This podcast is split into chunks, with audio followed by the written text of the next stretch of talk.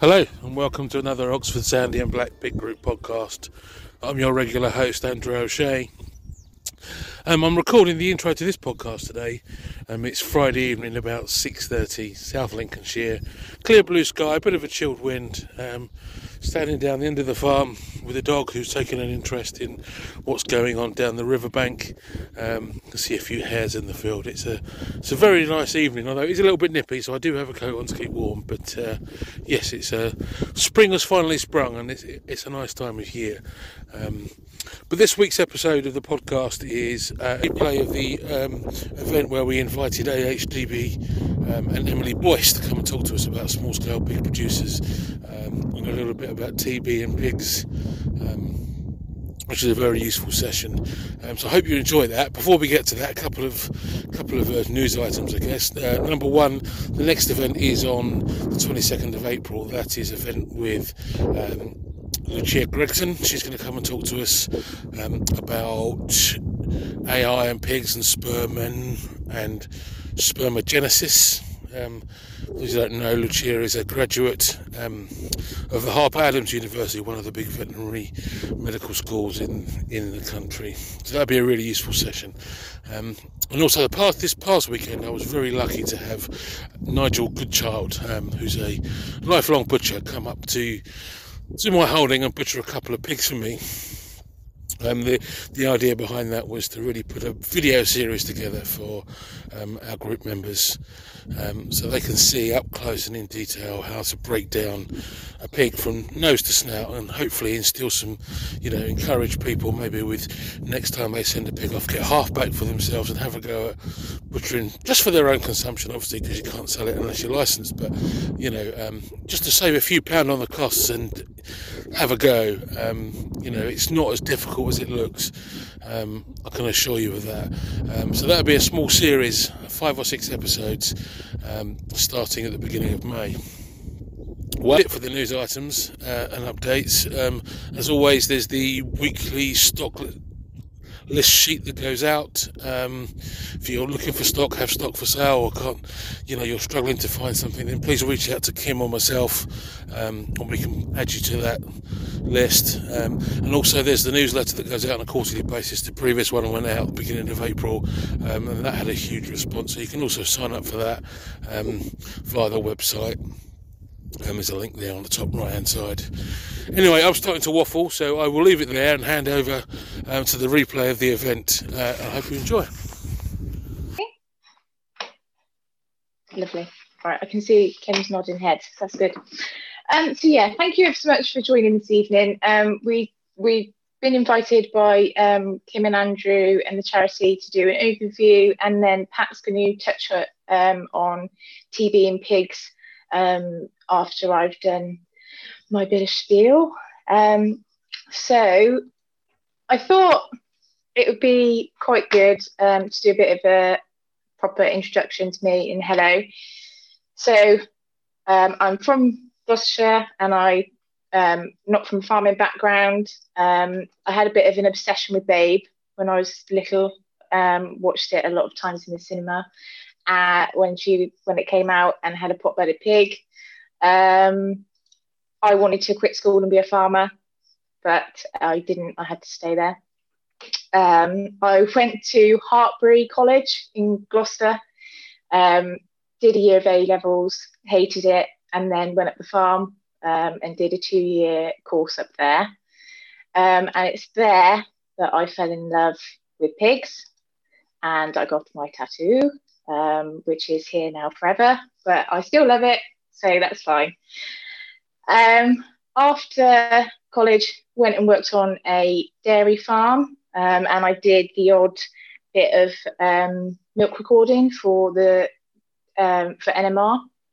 So um, along with some relief work for road hogs as well. So it, I sort of tried to keep my foot in the door with the pigs for definite. Through road hogs, I went over to America um, and worked on a um, 7,000 sow unit over there. Um, God, I do look very baby faced. So that was um, a real eye opener. It was fantastic.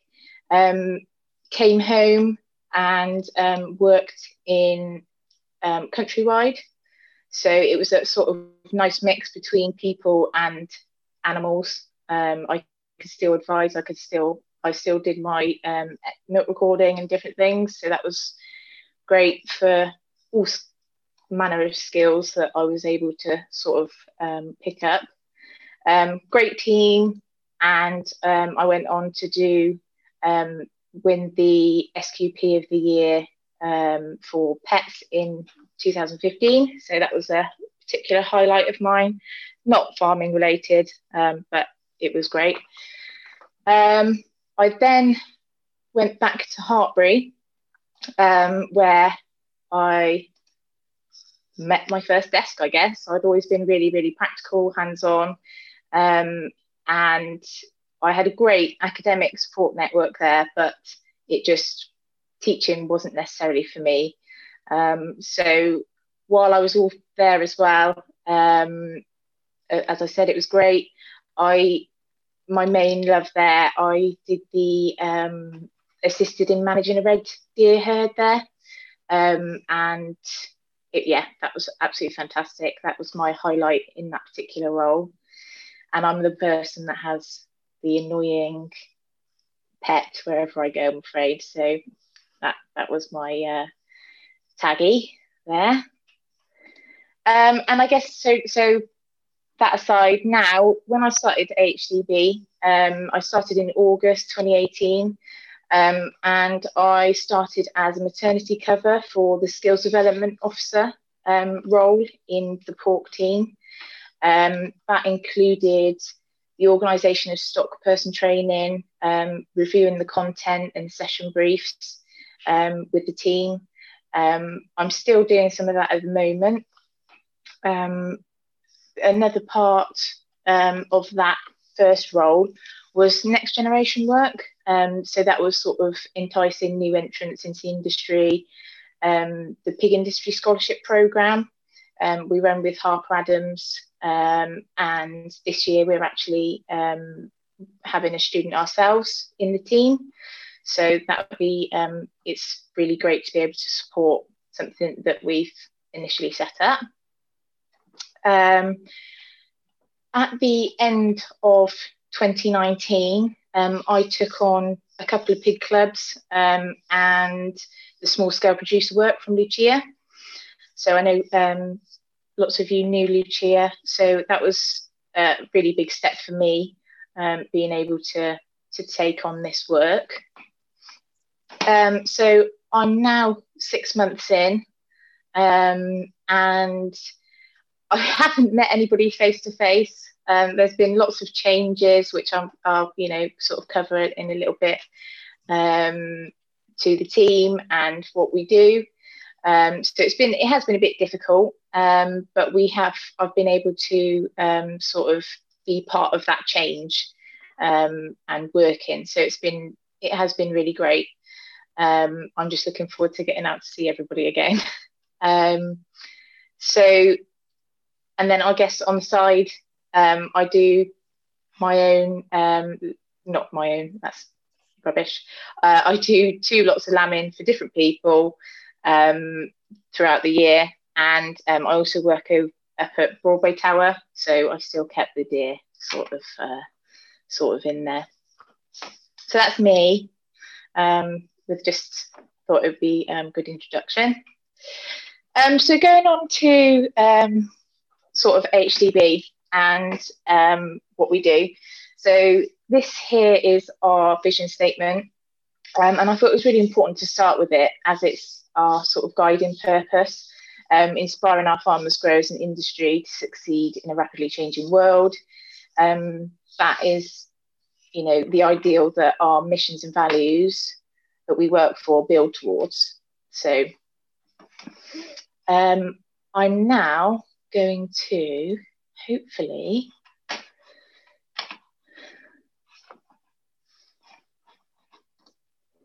no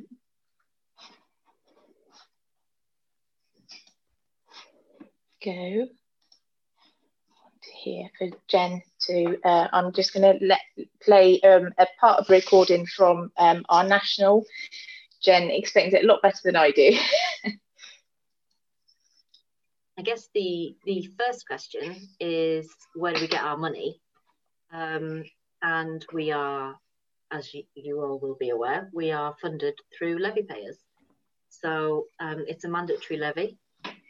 Um, the levy is taken from producers at the processor level. So if you click onto the next slide, M, um, dependent on which sector you're in, um, the levy is collected in completely different ways, which means that the different six sectors of HDB have different relationships with their levy payers. Some of them don't really know who the levy payers are because they come through a third, the money comes through a third party. Other people have quite close relationships and, and can identify exactly who their levy payers are. We're in Pork, we're pretty lucky because it all comes through um. So we've got that access where we know who our who our levy payers are. Um, and yes, and the money comes into us. Um, one of the things that I get asked an awful lot is, you know, if if the if the levy comes into us, does it get spent in our sector? And it absolutely does. So um, if the pork levy comes into pork, we're not going to spend it on potatoes and vice versa. So um, we've really got to make sure that we get the biggest bang for our buck with the money that comes into us. The levy hasn't actually changed um, the individual fee of the levy for a really long time. Um, but it means that what we want is you guys to be as productive as you can be because it's on a per head basis. The more productive you are, the more pigs that go through the supply chain, the more levy we get, the more we can help. So it's um, it's self prophecy, um, if you like. It self perpetuates, if you like. Um, so it's in our interests to make you guys as profitable as you can so that we can continue to help you be as profitable as you can, if that makes any sense at all. Um, so that's kind of where uh, the background to the levy and, and how that all works. Um, next slide is, so what do we do with it? So we get this levy in every year. It, it works out at about 11 million pounds. Where does where does that money go? What do we spend it on? How do we decide what we spend it on? Um, and really, it's in it's in two distinct areas with lots of work behind them. If you click onto the next slide, M, it's all about reputation. So everything that we're we're doing is about the reputation of the pig, pig industry, either through doing lots of work that helps protect the industry, or through doing lots of work that promotes the industry and ultimately helping with the industry's integrity. So, a couple of examples, um, things that we do to protect um, are things like um, the animal health and welfare work that we do, working with um, pig health and welfare charters, um, things that we do to promote all of our work around marketing and export. And, and all of this ultimately is for the benefit of the industry. Um, Emma, if you wanna if you wanna click on. So this is another one of these mythbusters that I've, I've been asked whilst I've been working um, with HDB um, is things like, well, why don't you go to why don't you go to government and tell them? Because we're not a lobby organisation, um, and ultimately we report into DEFRA. So we are an arm's length government organisation. We we are our own organisation, but we report into them. So we can't lobby them.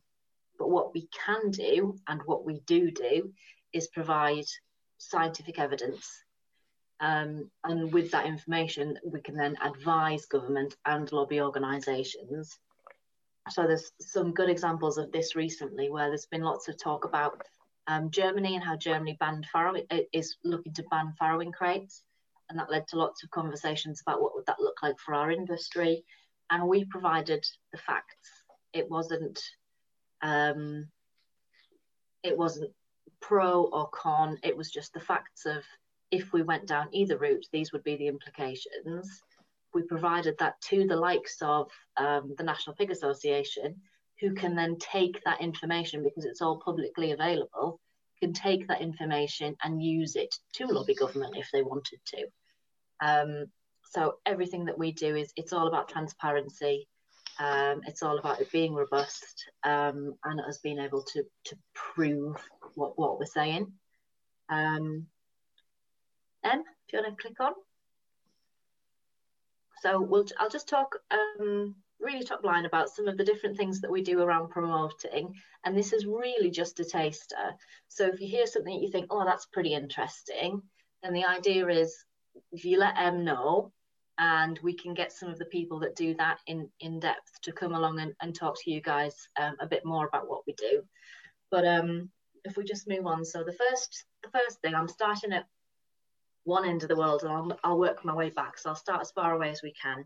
What we do to promote, um, we've got a, a, full export team. This includes um, Holly, who's who's there on the Asia Pacific team, who lives in China. So we're, we're, we're right across the globe. We've got an Asia Pacific team, a European team, an Americas team. We've got people that work on policy, people that work on getting market access. Um, and these are all about promoting British so that we can export goods into those markets and opening those doors. And this team, um, they work really closely with our processors. So Jono, um, who sits on the Asia Pacific team, will work really closely with uh, the likes of Cranswick or Pilgrims or Karro, and they'll have an export manager as well. And they'll go together to these different countries, working at trade shows or at different events or, or getting product out there or um, doing videos based in based in the UK that they can then showcase out there, all about trying to open up those markets.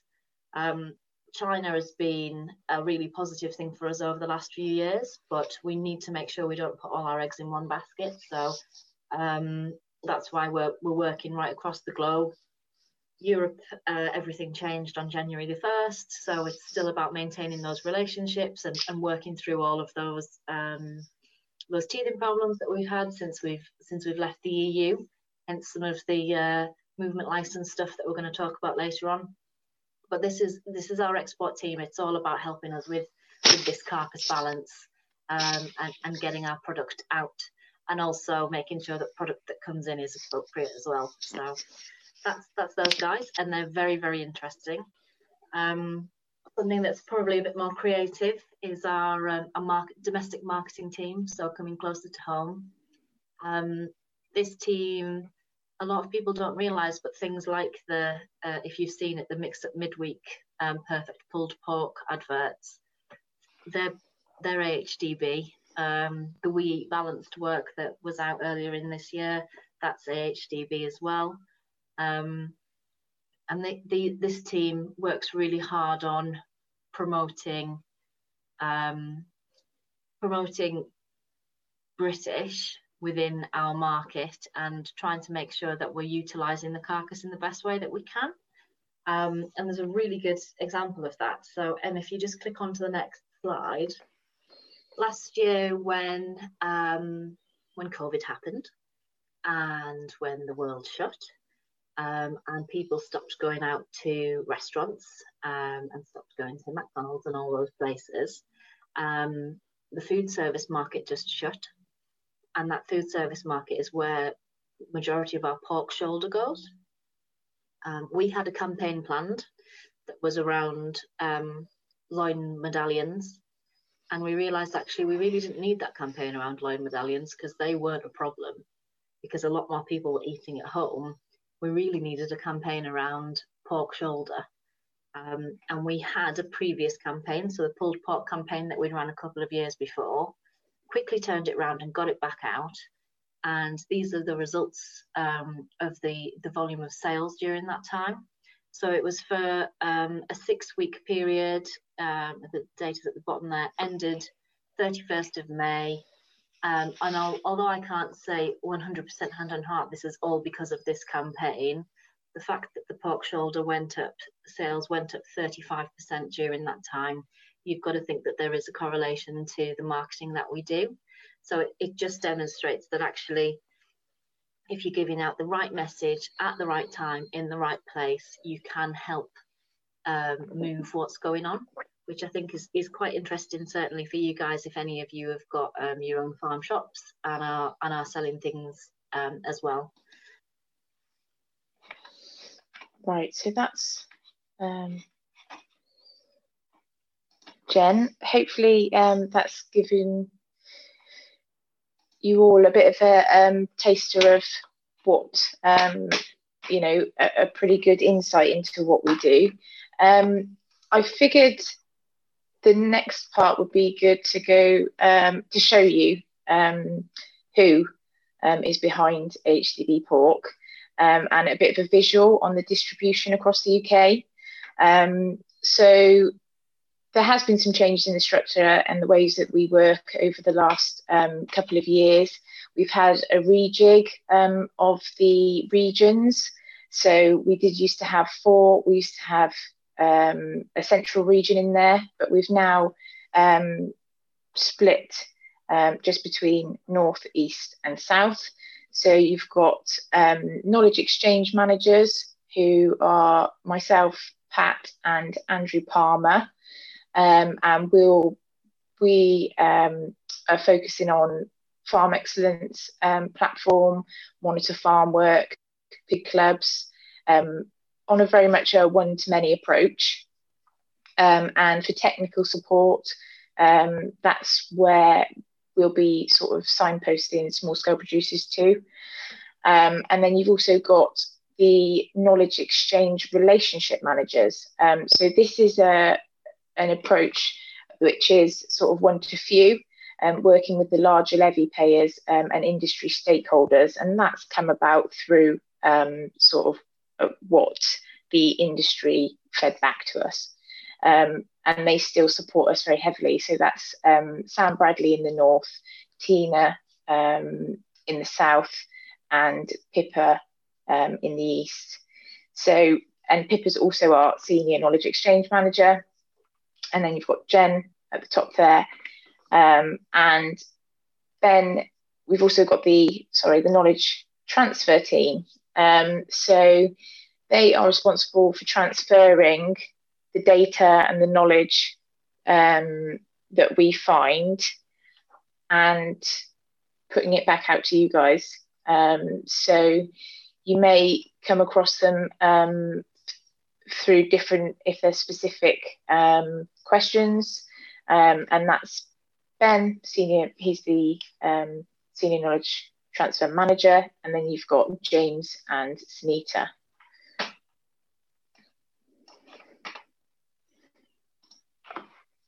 Um, so how do we get all the information out and what does it look like? Um, the Farm Excellence program um, is about demonstrating to farmers new ideas, new um, innovations and learnings um, and technical knowledge. So largely through peer-to-peer learning, so from producer to, from producer to producer. Um, that is um, yeah, so that's fine. Sorry, I've lost my lost my trail of thought there. Um, so the strategic farms, they're very specific, um, taking um, those farms on a journey, technical journey that um, we then, as a case study, will um, share with the industry. Um, you've got Precision Pig as the example there, but you've also got, and that's all around data. And then you've also got farms that focus on water quality and um, tail docking.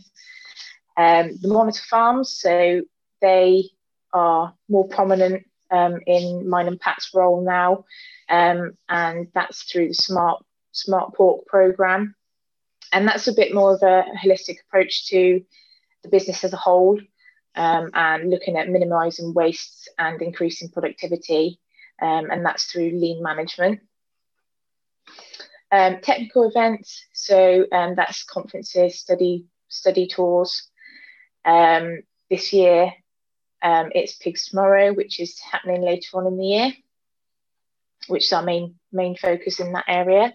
Um, and then you've of course got the pig clubs and producer groups, um, and that's going forwards. We're going to be looking at blended approaches of this, so digital and face to face, because um, we know that we can reach the people uh, more people in this way because everybody's different um, and sort of likes to to learn differently, and that's that's how we're um, sort of taking the national pig club um, approach with the digital um, and and the regional, well, all of it, small scale producers as well. Here we are.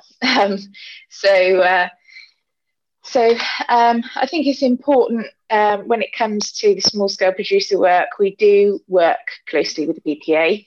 Um, we focus on protecting and promoting and the reputation, as we mentioned earlier on, and they focus on the conservation and the breeding um, and the security of those native breeds. So um, there's some sort of new strategic plans that are being discussed this spring. So it should be um, a really good um, a strong connection going forwards um, between between the two of us. So that's great. Um, so tools and services that are available that we um, through AHDB. So you've got um, three main areas. You've got the animal health and welfare. Um, you've got the electronic uh, EMB, the electronic medicine book, um, which um, is used to record more accurate on farm antibiotic usage. Um, the EAML2, which um, many of you will be familiar with due to movement licenses on farm, um, swine dysentery charter, you've got the British Pig Health Scheme, um, and we do a lot of work on disease surveillance as well, and that's all um, sort of pulled together through Pig Hub. Um, the environment and resource management is becoming um, an increasing um, area of interest, and that we support that through ammonia um, research, carbon audit, auditing, and sort of liaising with those um, with other large um, companies such as the Environment Agency. The third area where we have a quite a few tools is when it comes to the business um, and insights and skills. That's where um, we've got our Pig Pro um, recording tool. That's for recording training. Um, and I think Nikki may have, have um, touched on that beforehand with um, one of her sessions with you guys. Uh, the stockman development courses and the pig production webinars um, Agri Leader, Smart Pork, and as I mentioned earlier on, Pig Industry Scholarship. So, um, sort of trying to in, encourage um, people into the industry that way. So, how do we do it? Um, we've got a digital approach, um, which we've always had. Um, if you're not signed up, um, to get the pork weekly and the information, then we've I don't, I'm not sure if oh yeah, um, you've got the um, keeping in touch form that you can fill out online. So that's a weekly newsletter that um, brings HDB updates um, to market information, um, innovating stories, whatever's happening at the time, straight to your inbox every Friday. Um, you've got the abattoir meat processor news, and that's a quarterly email um, that is aimed at abattoirs and processors, and you can click on to get those. Uh, and then you've got we've got magazine and paper articles. So um, you've got pink pages. Um, that's three pages of HDB content um, in the Pig World magazine monthly. Um, and then you've also got the practical pigs um, that we do spread in there as well um, of topical topics at the time.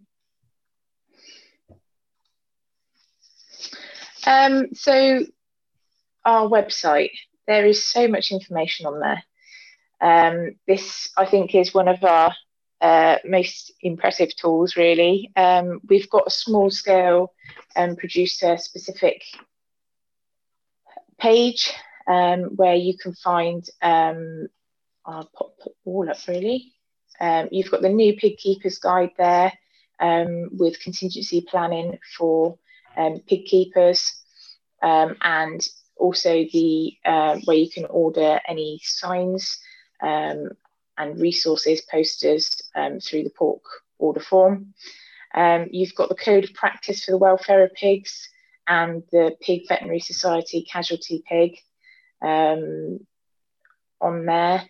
And then you've also got our webinar series that we ran at the end of last year, the Principles of Pig Production, um, which really took you from um, from the very beginning of the production cycle straight through the, the, the whole process through to finishing. Um, so that was a really um, a, a, really good resource there. Um, and then you have also got um, the rest. You've got lots on Smart Pork there, um, and lots of different. I know it's it's a bit different to how um, our old website looked, but all the content is there. Um, and if you need any help uh, with sort of finding that, then that's what we're here for. If you if you can't seem to get hold of it, um, and then other just other um, things that we've got going on. We've always got our events on, um, and Pig Pro that goes alongside that to record those on. Um, we do an awful lot of work of trying to make sure that the right people get um, the right invites, um, and we're trying constantly trying to make sure that um, we're reaching the right people. And then you've got also um, lots of work on markets um, with the SPP and pricing and um, uh, the pork market outlook, all available. oh, and along with podcasts as well. So that is my section done. Pat, are you ready? Yes, I am. Um, so just a little brief snippet on bovine TB in pigs. Uh, it's it's uncommon, but it's uh, slightly more common than it was some of the signs um, are coughing, breathing problems, loss of condition, loss of appetite. It is a debilitating disease. And if you see no improvement from a respiratory infection after antibiotics, um, it would pay to get advice from your vet. Um, numbers are very low, or cases are low, but there are numbers recorded, uh, cases recorded each year. Um, how it's spread. Uh, it can be spread to your pig from infected cattle, infected wild animals such as deer and badgers, infected non bovine animals introduced into your herd. Um, it can spread directly from animal to animal although our, our, I believe there's actually only one case of it ever being found being transferred from pig to pig. Um, or it can be uh, spread from contaminated manure, urine, bedding, feed, water, slurry, equipment. Um, and probably you're thinking, can it be spread from um, animals to people? Yes, it can. And the same again, I believe there has only been one case reported, recorded of it definitely being spread from a pig to uh, a human. Um, but it can be spread by breathing in the animal's breath, touching the animal's waste, uh, have scut, cut skin and the animal carcass, um, or eating dairy products from unpasteurized milk from affected dairy, uh, affected dairy animals. If you suspect TB, you must immediately contact the APHA. So, or your um, so although that was yeah, although that was based very top line and, and looking at um, households and we'll do work where we look work with retailers and with food service. Um, we've actually got coming finished in. carry on sorry. I thought someone was uh, interrupting. Well they were. Um, yeah so if you suspect TB, you must immediately contact the APHA um, or your vet. Um, if it's uh, carcass you've got, you should keep the, the carcass on your premises isolated as far as is practical from other livestock until an investigation's been carried out. Um, if there is a suspected case, you must allow an APHA vet test your animal for TB. Um, if TB is found, uh, APHA has statutory powers in England slaughter and remove livestock of any species that test positive for TB. You'll then uh, have movement restrictions uh, imposed upon you until you've got uh, two clear tests. Um, and a lot of slaughterhouses won't deal at the moment with uh, a farm that has been found TB positive because if they take a um, pigs in slaughter, they then cannot uh, export China. Um, so if you are found positive, it will uh, there is compensation available, uh, and it is for animals weighing less than 25 kilo, a 30 pound compensation. Animals weighing between 25 and 35 kilos, 40 pound compensation. Animals weighing more than 35 kilos, basically a grower or finisher, 90 pound. Breeding female, gilt or sow, 250 pound.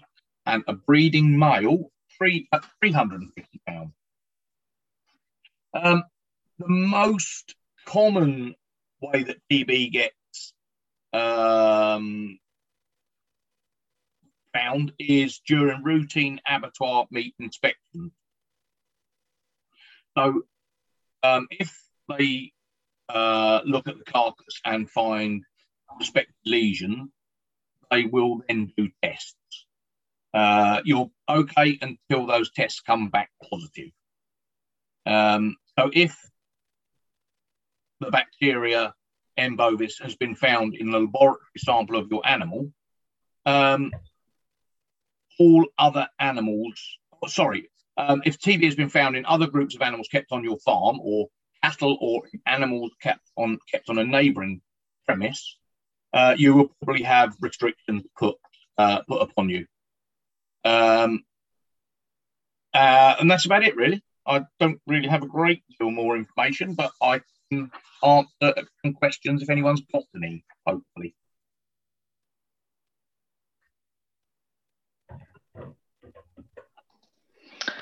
I've got a couple more slides and then I guess we'll go to questions if that's okay. I can't see anybody now. So I'll um I'll just quickly let you know some bits that we've got coming up. Um, so a member of our um, bureau team is working with DEFRA on a project to preserve small um, abattoirs. So um, we, I know that you already have um, one in place um, w- with the charity uh, abattoir map, but we've got one that's come in as part of the Sustainable Food Trust, and we're building it to encompass sort of cross sector as well. So it will cover beef and lamb. Um, and it will provide a list of options for you to take your pigs. You've got um, a number of filters, how far you're prepared to travel, um, and pop your postcode in. Um, that's going to be that's very close to being ready, um, and that will be communicated out via Practical Pigs. Um, and our next um, small scale meeting is 21st and 28th on feed efficiency, and we're hoping for a bit of an update um, on that as well. And then the um, pork box scheme and the education program. So that um, is again very close to being ready. Um, and that's our main focus for the small scale producer meetings um, in June. So um, watch this space with those. Thank you, Emily. Um, and then I guess the last the last slide really is just our contact details there. Um, for, for technical support, um, you've got myself, Andrew, and Pat. Um, and any topic requests for the small scale stuff going forwards, then uh, pop feed it back to your uh, regional managers or pop it over to me personally um, with our next meetings, um, 21st, 28th, doing feed for efficiency, feeding for efficiency, and as I said, sorry, I'm just repeating myself, the meat education program on uh, the 9th and 16th of June. Thank you, Emily. So, yes, sorry, I had to step away for a second there when you were. I thought I had time to get away and get back, but uh, I didn't. So, there's been a few questions come in. So, I saw around the map. Is it doesn't look like AHDB cover Scotland, but they do England and Wales. Um, is there equivalent for you up in Scotland? Do you know? Is there a, you know, an AHDB Scotland per se, or? So um, we've there's a QMS um, Quality Meat Scotland, um, and they are are equivalent up there. Right. Um, so there's certainly um, certainly the opportunity to um, speak with them um, about that. That's good to know. So, and also one of the the, the talk on levy pay was really interesting, and a couple of people have asked that you know although we're small scale pig producers, do, do we still class as a levy payer because we're sending our pigs through an abattoir? Yeah, yeah. You still you're still levy payers. And are we would we still qualify for the uh, sort of TB payouts as well for pigs and stuff like that, even though we're uh, small scale?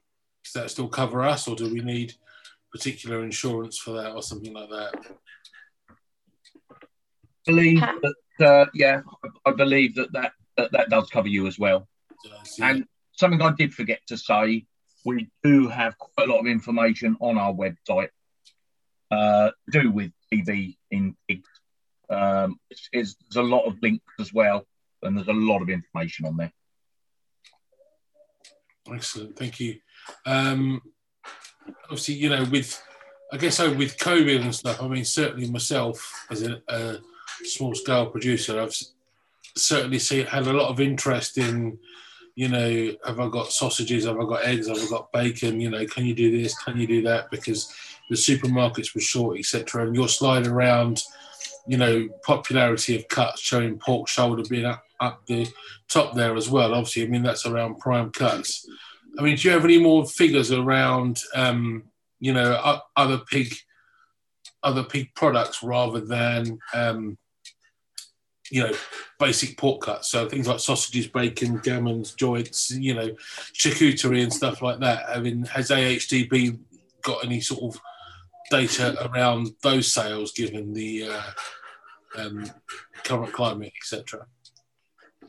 Yeah, yeah, and it's something that we can um, I'll look into because we have um, different I can't think of the, the name of the um, survey. I don't know if you can, Pat. Um, I think we do, yeah. So I'll certainly look, look into it. No, I'm just interested to see, you know, obviously, you know, and uh, obviously the, the prices that you advertise are obviously based on, you know, the three point three pound thirty one per kilo is obviously based upon mainstream pig production, you know, for pig pig producers is there a way to distinguish? I guess I mean I know from my reports that I get back from um, the abattoir, I don't distinguish that it's a rare breed pig.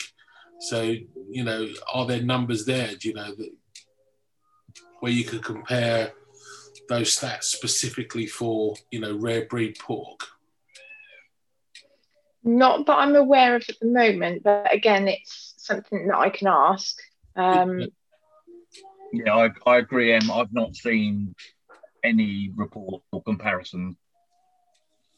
For, for, not for a definite split. Okay, thank you. So there's a few more questions about TB and around, you know, if you do have a, because I know with cows, if it's test positive, the, the animal gets slaughtered and can't be used for meat. You know, um, does that same apply for pork? Yes, it it will be condemned and disposed of on the farm.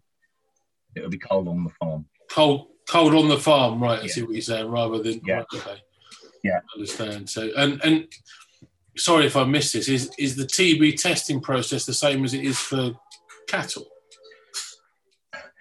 I'm going to say yes, um, but there are other uh, means being tested. So, uh, but yeah, I believe it is. That's an interesting one because I mean it's not, not something I've heard a huge amount around. It's good to it's good to know that there's a, a potential issue there. But uh, yeah, I, I mean, I have got two units that have got TB at the moment or are just coming out of it. They've had their uh, last test and have, have come clear. But um, as, an example, uh, they because they couldn't send their pigs to uh, their usual slaughterhouse, they couldn't fulfill their contract. So instead of at the time it was probably nearly 165 a kilo, they were actually being offered 110 a kilo right. they were then having to sell all their offspring at a loss.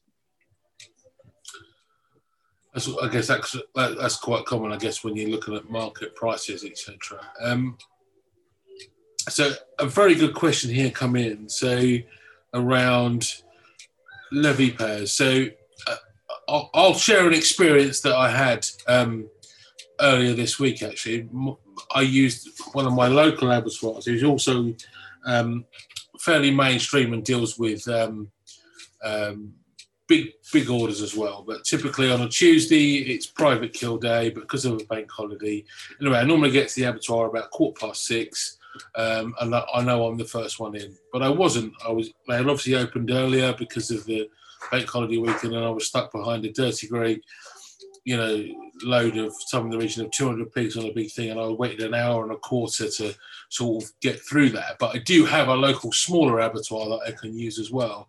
Um, and the small abattoirs are getting few and far between. Is there anything that's happening with the money that comes from the levy of slaughter of animals to help support those smaller scale abattoirs where the likes of us small scale producers can just sort of turn up and leave our pigs without feeling like we're holding up a queue of, you know, um, trucks coming in? I, I don't think, and unless you want to answer this, Em, but it's it, it's certainly not a role or a way that we would be allowed.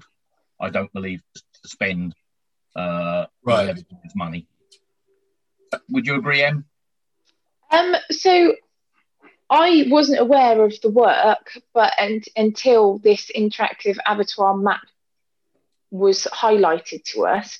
Um, but there is work going on there um, with the Sustainable Food Trust to preserve them.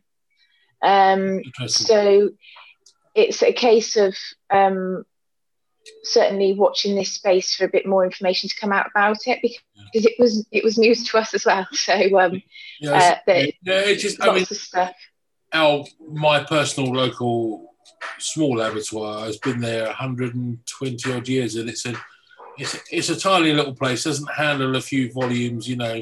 It's got a butcher's next to it that sort of keeps it going, and it's kind of nice to be able to support them. And I used the other abattoir for different reasons this time, but um, yeah, and you know, but you do hear of, you know, especially when COVID hit, a lot of these small abattoirs were sort of closed, and now small scale producers had to go to the bigger abattoirs, and we couldn't get anything in because they weren't interested in us because, you know, it's two or three pigs rather than 200 pigs. So that, you know, for them, the return wasn't there.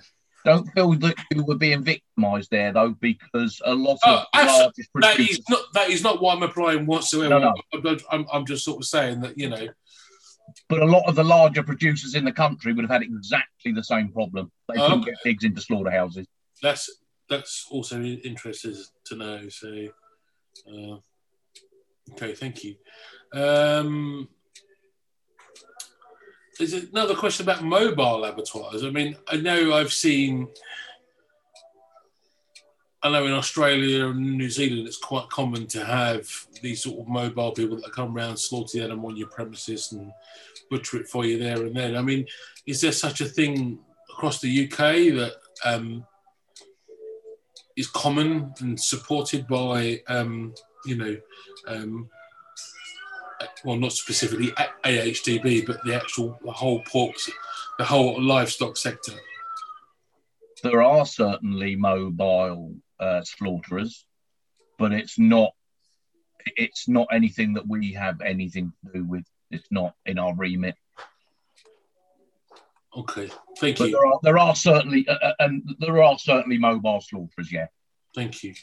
Um, I've had a lot of questions come through, so thank you everyone that's on the um, on, on the call. If I have missed your question, could you please repost it because there are uh, a few uh, recurring questions with a similar topic. So if I haven't quoted you specifically, it's because there's been ano- another question there. So um, are there any more questions? I mean, I guess we can open it up now if you want to take your microphone off and, and ask. You know, you're you're more than welcome to.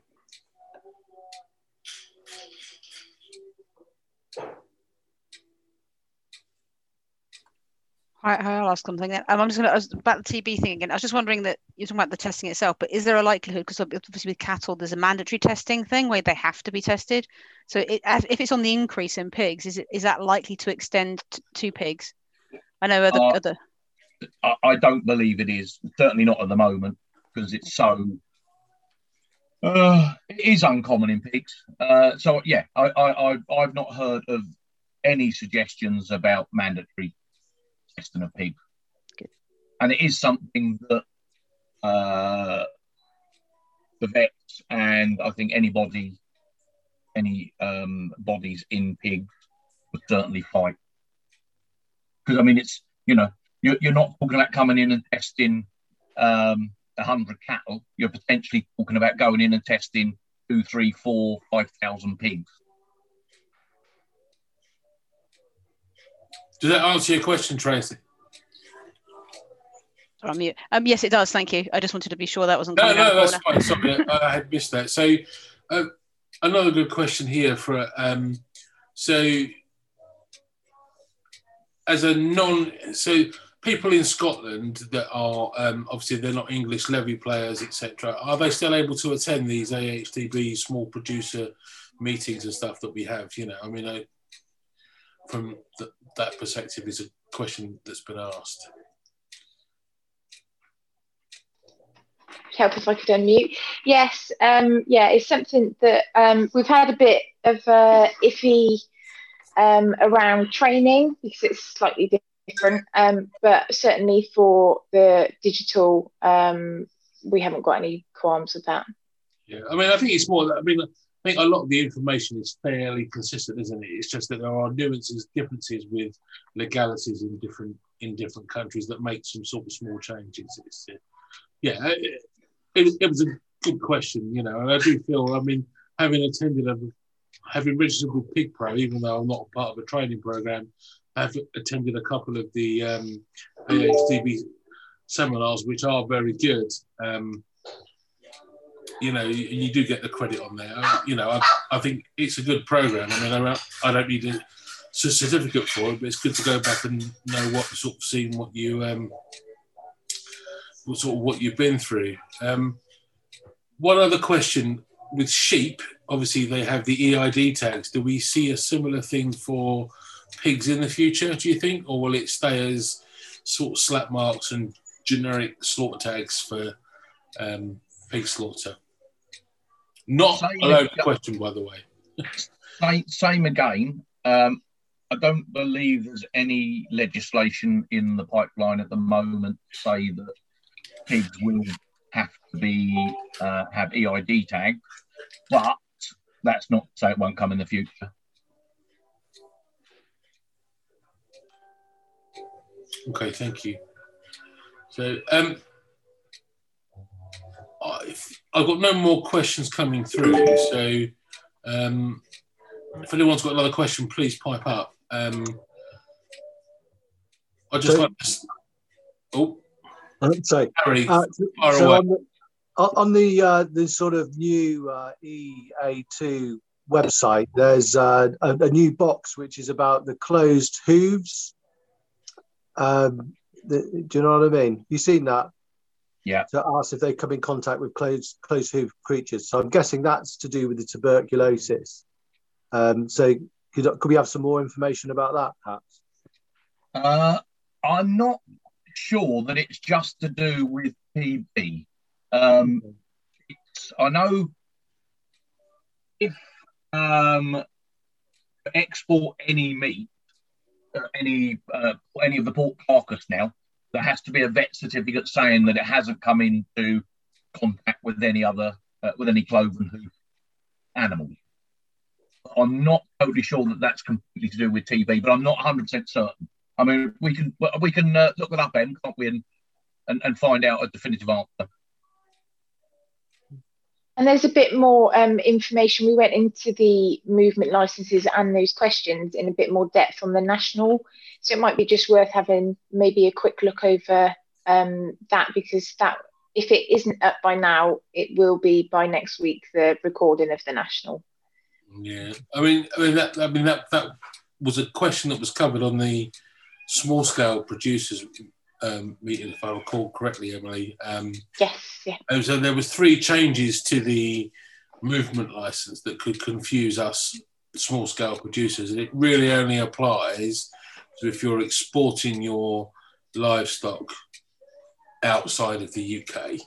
So you just yeah. say one that's asking for a valid vet quarterly vet certificate, you just say no to, and all the, and all the other ones you just say no to because um, you're not exporting it, therefore you're sort of um, exempt. But if you're unsure about that on the form, I'm not trying to detract from Emily or Patrick here, you're probably better off speaking to Nikki, uh, AHDB, not AHDB, EAML, sorry. Um, I've got that um, this slide here. Perfect, yeah. Andrew, there's some information. I've lost who asked the question, sorry. Um, but there's, Harry Bell there's the question, yes. Harry, yes. Um, if you've got a number, an email there, and they're ever so useful. Mm.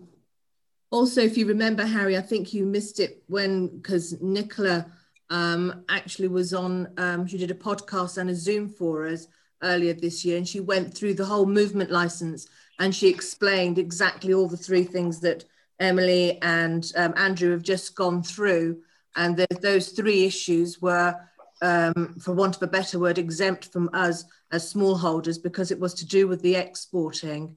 So there, so if you want to, there is on the podcast from on our website, you've got the whole talk from Nicola again, as well as the stuff here that Emily's just shown you here on the screen to go through and listen to what Nicola had to say. Yeah, thanks, Kim. And also to point out that we did a similar session with ScotEID as well um, around that. And it's a similar podcast around the movement process and changes in Scotland too. So um, always, always good to worth the opportunity. I'm getting a fair few messages here saying um, thank you to Emily and Patrick for a very uh, intuitive evening around the information you've provided. Thank you very much. Um, so that's always nice to hear and I personally, you know, appreciate your input as well and taking the time on a on, on a Thursday evening to talk to us. Are there any more questions?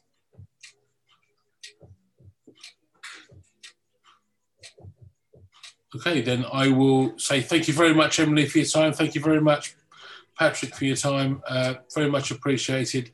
Well, thank you very much for tuning in. Um, that's it for this episode. Um, as always, if you'd like to be on a podcast or feature, um, just like to have a chat, anything related to pigs, pork, um, you know, Oxford Sandy and Black, etc., please do drop me an email, andrew at Oxford Sandy and Black Group.org, or direct message me on the group or tag me at a post in the group. I'm happy to reach out.